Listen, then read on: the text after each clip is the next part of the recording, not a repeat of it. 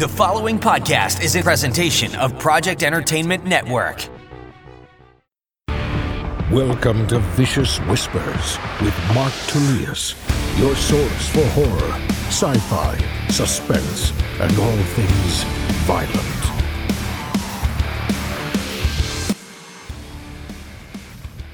Hey, what's up, guys? Thank you so much for joining me today on Vicious Whispers with Mark Tullius. Today is episode 80. I'm not gonna do Untold Mayhem today. Gonna do something special. We'll be doing it from 25 Perfect Days plus five more.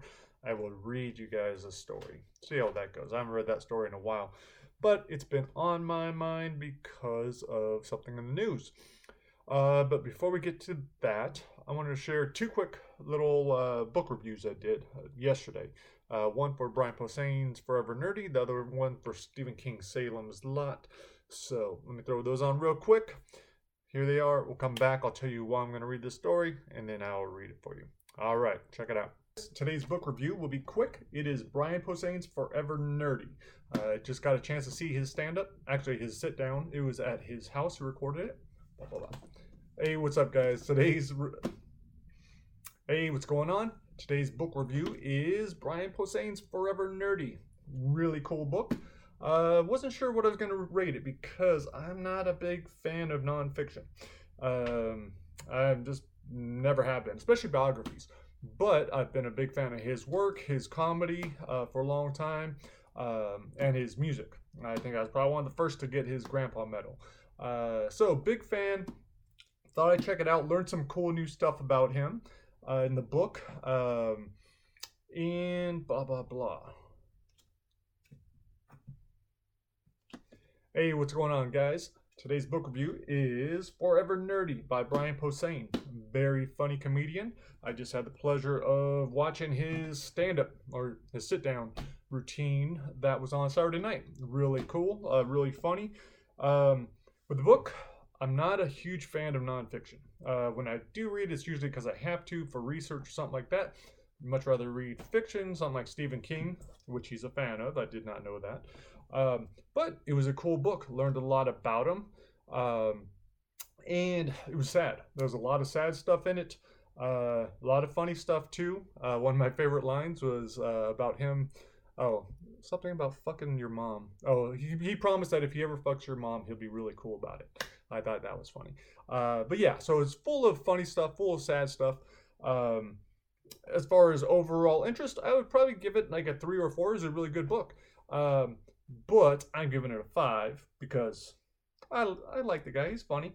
Um, but more importantly is uh, just how honest he was uh, throughout the whole thing, talking about painful stuff, painful memories, um, and just the overall message that he not only did he overcome all this bullying, all this, this fucked up life, um, but what he's done with it and how he's created with his heroes and uh, you know and that's one reason why i love his music too. Um, he's creating with all these guys that i was such a huge fan of. Another thing the book did uh, since he's only a few years older than me it brought me back to all the memories that i've forgotten all the tapes that i got all the bands that i listened to all the music that was important to me.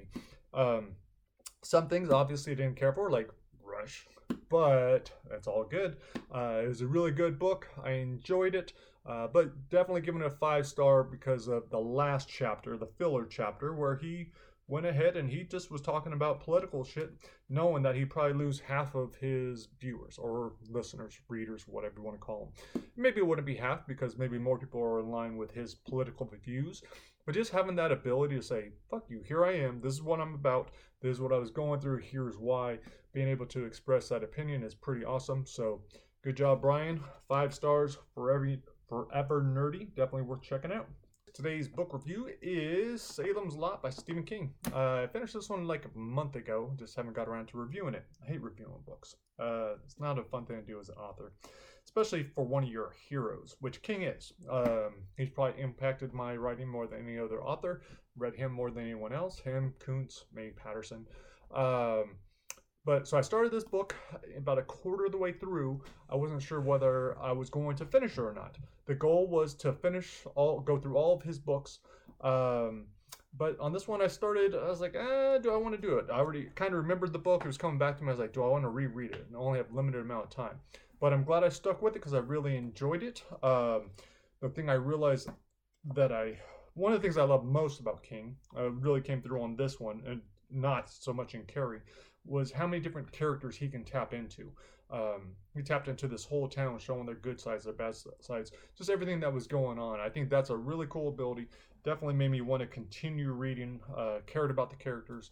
So um, yeah, so between a four and a five, let's say four and a half stars, round up to five. I enjoyed it. Up next is The Shining.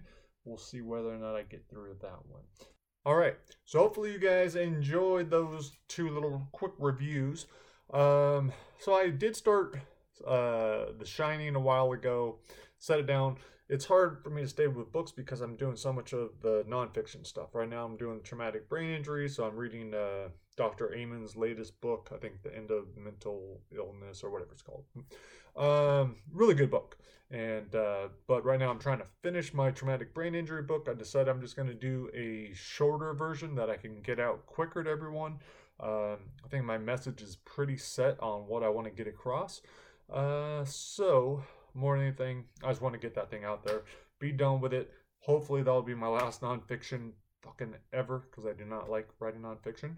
Um, I just want to stick with Try Not to Dies. Got a couple new ones added with some really cool friends. Uh, not going to announce them yet. But uh, yeah, super pumped about the series.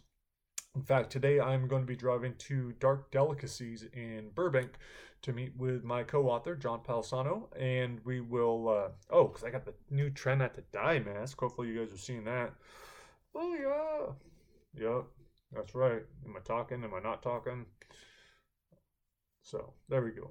Not the best fitting for me, but it works. Uh, my family was very embarrassed about that uh, when I went out to dinner with them the other night. I took that as my mask. Um, so next time I'm teaching Melissa, I'm also going to wear my Try Not to Die shirt. So then they can really be embarrassed.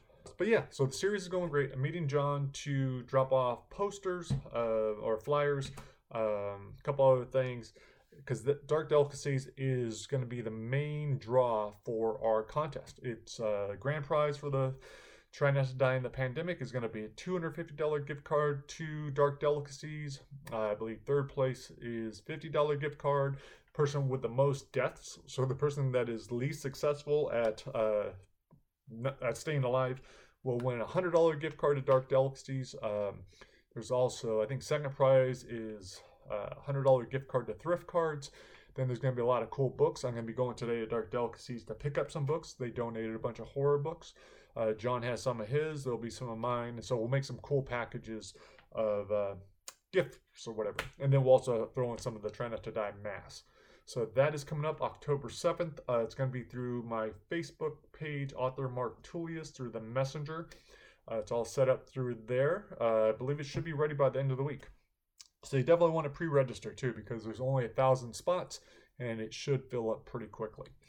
Um, I'm hoping I'll be able to get my buddy Dustin, uh, who won the Try Not to Die, 22 Days of Death or whatever, for the Try Not to Die in Brightside. He won. Uh, so I was hoping to get him on here so we could have a little discussion about that. Um, all right. Got to make this kind of quick because I do need to get to Burbank. Uh, but the reason I'm going to read a story from 25 Perfect Days is I've had a lot of friends keep telling me, like, man, I nailed so many different things that are happening now. 25 Perfect Days was written maybe seven or eight years ago. Uh, it's been a while, but all it's a dystopian. If you haven't heard about it, it's dystopian slash horror. Some of the short stories I had written uh, prior to putting them all together, uh, my wife helped me see that it made for a really cool world.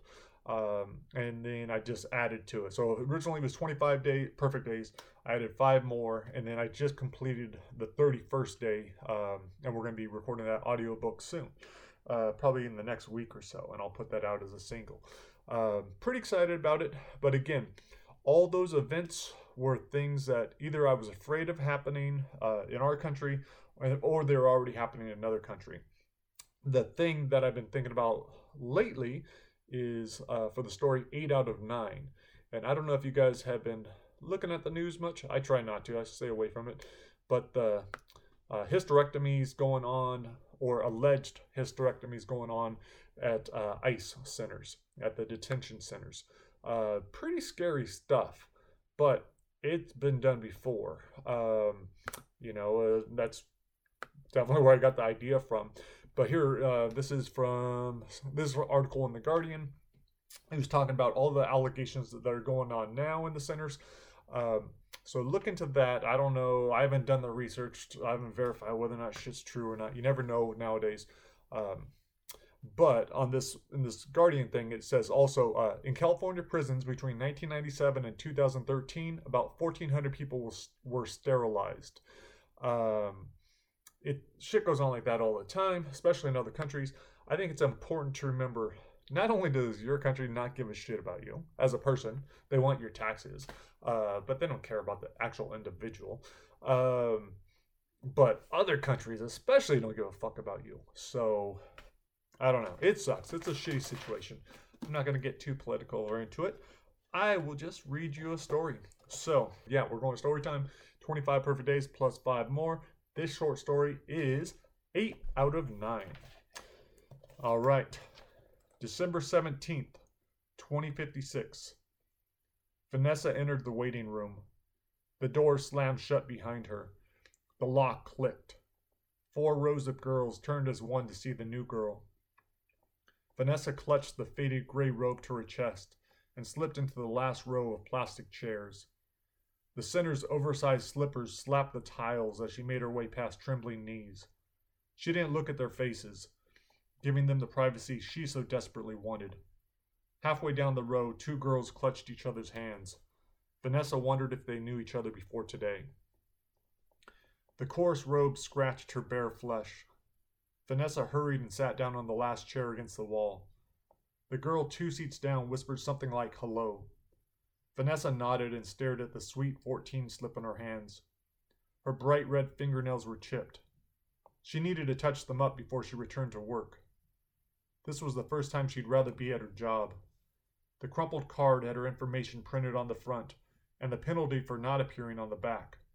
She tried to steady her hands, search for some loophole, a mistake she missed, or a word they got wrong.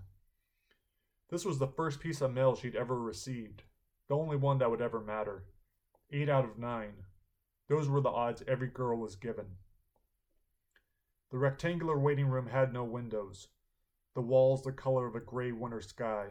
The door she'd entered was behind her and locked. The massive metal door they'd all eventually walk through was directly in front of them. Vanessa tried not to think of the things taking place on the other side. She'd never seen the inside of a slaughterhouse, but that's what she pictured. Her father had told her stories before he died. He worked in one back when it was still safe to eat meat. He always said he felt sorry for the helpless creatures. It was like they knew what was coming, the way her parents must have felt the last time they went to the DMV. Vanessa tried to remember her father's face. It used to be so clear in her mind. She only knew her mother from the faded picture her father carried in his wallet. Part of her wished they were in the other room with the rest of the parents, all anxiously waiting to take home their little girls. But another part was glad they weren't around to see this. Large red letters scrolled on a continuous loop across the electronic display box above the steel door. Joanne Weaver. Vanessa wondered if Joanne was already on the other side of the door or if she was here waiting, cowering in her chair, clutching the last shred of hope they'd forget her and move on to the next girl. Vanessa looked around the room for Joanne. Every girl was different, none fat, but all degrees of skinny. Some were pale and ugly, others a little beautiful, even though they were crying. One girl with blonde hair just kept smiling. Vanessa wondered if the girl's mother had told her they might pass her over if she looked pretty. There were dark skinned girls and blue eyed girls. There were tall ones in every shade of hair. But while every girl was different, every girl was the same. Some hid the fear better, but no one wanted to be here, not on her birthday. Vanessa used to look forward to the little party her father and uncle would give her. They never had money, but they'd sing and split a stick of gum. When she turned 11, Vanessa's uncle took her to a field to shoot tin cans with a particle pistol. Vanessa hated the whirring noise it made when it was charging, but it made her giggle when the tin can would evaporate. That was the last year girls had options, back when the controllers actually paid those who volunteered. The box above the door chimed, and a mechanical voice said, Michelle Jackson. A homely girl in the front row stood before her name finished scrolling across the display box. Her legs shook, but she held her head high as the metal door slid open and the guard clad in black entered the room. He was tall with a shaved head and a thin goatee. He grabbed Michelle's card and studied it. Vanessa eyed his electro prod and shiny particle pistol. It looked nothing like the old fashioned one she'd fired with her uncle. She didn't understand why a man twice Michelle's size needed a weapon at all. With those giant hands, he'd kill her with one punch. Michelle walked through the door, her head still held high. Vanessa hoped she'd be just as brave when her name was called. If Michelle had been attractive enough to find a decent husband who could support a family, would she still have been so quick to get up? Maybe Michelle never dreamed of being a mother. Even though Vanessa had never met her own, she always thought one day she'd have a kid, do all the things she could only imagine growing up, like story time or learning to put on lipstick. The woman who taught Vanessa told her to take it on so men wouldn't focus on her wide nose. The girl two seats down was suddenly next to her tapping on her leg. Vanessa hadn't realized she was shaking. Not from cold, not from fear, but out of anger the controllers had taken everything her mother, her father. This was all she had left, and be gone in the next 15 minutes. Relax, the girl said gently. They say it doesn't hurt. Vanessa stared at the girl's hand, the bright red fingernail polish, a clear sign they were both in the same line of work. Vanessa always told herself she was better than the others. She had her uncle to care for, all she had in common with the girl next to her was a birthday and the same shitty luck. The speaker called another name. When no one stood, the speaker blared the name again. Karen Chin, stand up. The tiny girl seated in the second row shot up, beautiful black hair halfway down her back. She wavered slightly, looking like she might faint when the door slid open and the guard walked toward her. Karen screamed as they dragged her through the door. The girl next to Vanessa said, It's for the best. My sister just had a kid. She lowered her voice and said, She refused to give him to the way. Now she's got to come up with 500 a month for the orphanage until he's adopted. Believe me, this is better. Vanessa nodded, trying to force herself to believe that was true. If she ever got pregnant, she knew she'd sacrifice everything. She'd be a good mother. Her dad always told her that said Vanessa had the same heart as a woman she never knew. The box chimed again and the speaker buzzed to life. Vanessa Salazar. A hiss of static, then nothing. Vanessa's name scrolled across the box in red letters. The, squeaker, the speaker squawked her name again. Vanessa bit her tongue. She wouldn't yell or cry or let them see the fear. She could hold on to that.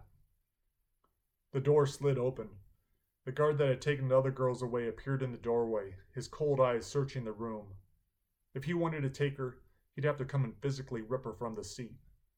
Vanessa wanted him to grab her. She'd claw his eyes, rip out his throat, and escape. She was small and he'd underestimate her, not ready for the fury raging inside. The guard called her name. Vanessa wanted to rush him, but that only worked if the rest of the girls would follow. There were enough, but if she called them to arms, she knew most wouldn't budge. She needed the element of surprise. She'd wait until the prick was inches away. Population control cards out. Names up, he ordered. The guard walked down the first row, read each girl's slip. At the, end, at the end of the second row, he got on his transmitter. Barnett here. I'm gonna need Williams. Barnett grabbed another card, read it, and shoved it back to the girl. Halfway down the third row, Vanessa could see his forearm muscles twitching, the excitement in his eyes. He lived for someone to resist, dragging innocent girls into the back, sticking his hands underneath their robes, having his way with them. Why else would he work here? Barnett moved down her row. His hand rested on the butt of his pistol. She tried to remember what her uncle had taught her arms locked, shoulders square, but he never taught her how to disarm anyone and if she couldn't get it from him, the prick would kill her. Vanessa no longer cared. She'd be with her parents. She'd never have to go back to work. Her uncle would understand. She kept telling herself, even as the images of him images of him starving to death fired off in her head. Gasping, too weak to even take his own life. The guard stopped in front of her chair. Turn over your card. Vanessa stared straight ahead. He ripped the card out of her hands and waved over the fat guard walking through the doorway. Barnett pointed at the display and asked Vanessa, Are you deaf? She shook her head, not understanding why she couldn't move her arms and go for the gun. Then get up. Vanessa couldn't. She tried to stand, but her legs felt like they were filled with cement. Williams walked over, knelt in front of her, his eyes surprisingly soft. Look, Vanessa, you have to get up. There's no choice. She's not getting up. Grab an arm. Give me a second. Williams lowered his voice and whispered, If you don't stand up, they'll make us use force. And if you fight, they're going to do what it says on the back of your card. Trust me, you don't want that. Vanessa didn't believe his kindness. It was a trick. His eyes were probably always watery. No one cared about her, a lot, at least not in this place. Just walk with us, he said. You'll barely feel it. Barnett tapped Williams, who finally got up and moved to the left. They each took hold of her arms. Their fingers dug into her flesh. They yanked her from the chair, dragging her toward the door. She opened her mouth to shriek, but couldn't make a sound. Pretending like he wasn't enjoying her terror, Williams grunted and told Barnett, Still wonder why I'm transferring to the prison? The tips of Vanessa's slippers bent backward on the tiles as they neared the door. They crossed the threshold and the door slid shut, her body suddenly awake. She'd been mistreated by men, but never like this. She felt their hands loosen. They thought they were safe. Vanessa flung herself from their grip. Barnett grabbed her by the hair, reached for the electroprod on his belt. Better relax. Vanessa spun, the hairs ripping from her scalp. She launched a knee at his groin, heard the crunch. He let go of her and dropped to the floor, but Williams was right behind him. Vanessa took one step back and braced herself for his attack. William stepped toward her. Hey, let's calm down. Vanessa ran at him and raked his face with her fingernails. Her fingers found a chain around his neck and ripped it off when he pushed her away. The crucifix at the end of the chain hung in the air for only a moment before Vanessa snatched it and plunged the long end into William's cheek. William screamed, one hand on the cross, the other reaching for Vanessa. Vanessa ducked under his arm, flipped the tab, and ripped the pistol from the holster. Barnett was back on his feet, the buzzing prod in his hand. Drop the gun! I'm gonna have fun with you. Vanessa backed against the wall, the gun aimed at Barnett's chest. There was a hallway to the right. She inched her way over, her thumb fumbling for the safety. It wasn't where it had been on her uncle's pistol. Finally, she found it. Whirring filled the air. Barnett's hand moved towards his own pistol. Do it and I'll shoot, Vanessa said. Barnett's hand steadied, hovered over his pistol. Vanessa's gun was fully charged. She couldn't tell what Barnett was going to do, but then his eyes narrowed. There was no way he'd let her go. His thumb slowly flipped open the tab, and Vanessa squeezed. The force shot her back, nearly sent her to the ground. When she opened her eyes, she saw Barnett's arm vanish under her, his sleeve. He flailed and slammed against a gurney. She turned, saw the emergency exit down the hall. Barnett's scream cut through the buzzing in her ears. Vanessa passed a small room with a tray of sharp instruments. The girl on the table with her legs in stirrups, ankles strapped down, towel stuffed in her mouth. There wasn't enough time to save her. She heard other guards coming. Williams called out to her. He pulled the cross from his cheek. Blood poured from the gaping hole. You can't run forever. Vanessa shot the lock off the emergency exit and kicked open the door. I can try. Alright, guys, 25 Perfect Days. That story is about halfway through the book. Uh, if you haven't checked it out, do so. Uh, it's probably one of, it had some really good reviews uh, on the back. Here we go. Uh, this from Indie Reader. Uh, perfectly disturbing, a walk through a possible future as bleak as George Orwell's 1984. Scary, realistic, and satisfying. Uh, they also named it one of the best indie books for 2013. Uh, this was really cool from the Minneapolis Books Examiner. One of the better science fiction books I've read in a long time. This is a novel that deserves much more acclaim. And last one, if you love dystopian stories with a wide scope of realistic social and moral issues, you'd probably enjoy 25 Perfect Days. All right, guys. Uh, that is it. I got to get going to the bookstore. Uh, hope you guys have a fantastic week. Uh, definitely stay tuned for next week. I am having my buddy Zach Waldman, a very funny comedian, uh, also 10th Planet Jiu Jitsu brown belt. Uh, he will be on. We're going to film that, I think, on Thursday. So that'll be next week's episode. Um, probably go back to something from Untold Mayhem for that one. The week after, maybe we'll do some more 25 Perfect Days. Got a couple more news stories I want to talk about. All right. Hope you guys are doing well. Uh, yeah. Have an awesome week, and I'll talk to you later. Peace.